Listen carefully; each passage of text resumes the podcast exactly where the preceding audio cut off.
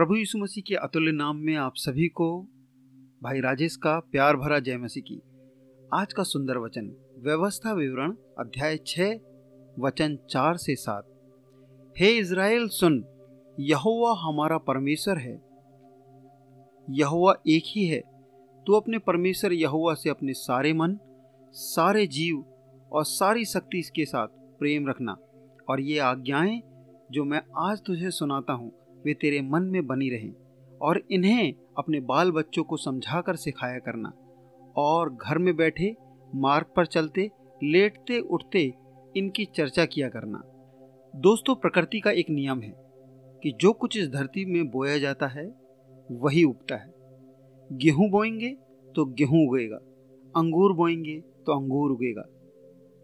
अर्थात कुछ बोएँगे तो उगेगा और नहीं बोएँगे तो नहीं उगेगा। नहीं नहीं, ऐसा नहीं है। नहीं बोएँगे तो भी कुछ ना कुछ तो उगेगा, पर इस बात की गारंटी नहीं कि कुछ अच्छा ही उगे। हो सकता है कांटे उगे, हो सकता है झाड़ियाँ उगे, या कुछ जहरीले जंगली पौधे उगे। मनुष्य का मन भी ऐसा ही है। इसमें जो बोया जाता है, वही जीवन में उगता है। और हम देख भी सकते हैं उसके जीवन में कि वो उग रहा है।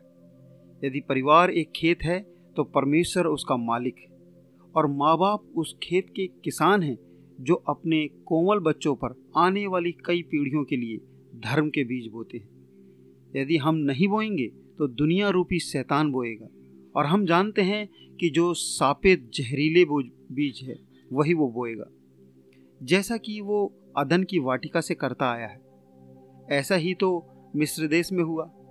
यूसुफ के वंशज इजरायली लोग समय के साथ साथ अपने आसपास की बातों को सीखकर अपने परमेश्वर को ही भूल गए। जिसके कारण न केवल वे अपनी सामर्थ्य को भूल गए, वरन दूसरे देश में गुलाम भी बन गए। 400 वर्षों की भयानक दुर्दशा के बाद परमेश्वर ने जब उन्हें अपने दास मूसा के द्वारा उस देश से बाहर निकलवाया और एक नए देश कनान में बसाने से पहले, जहाँ दूध और मधु की धाराएँ बहती थी पहुँचाने से पहले यह हिदायत दी। अब वो गलती फिर मत दोहराना। अपने बच्चों को अपने खुदा के बारे में ज़रूर सिखाना। दुनिया की और शैतान की गुलामी में फिर से मत चले जाना। खुद भी आराधना करना और अपने बच्चों से भी आराधना करवाना। परमेश्वर इस इन वचनों के द्वारा आप सभी को आशीष दे। God bless you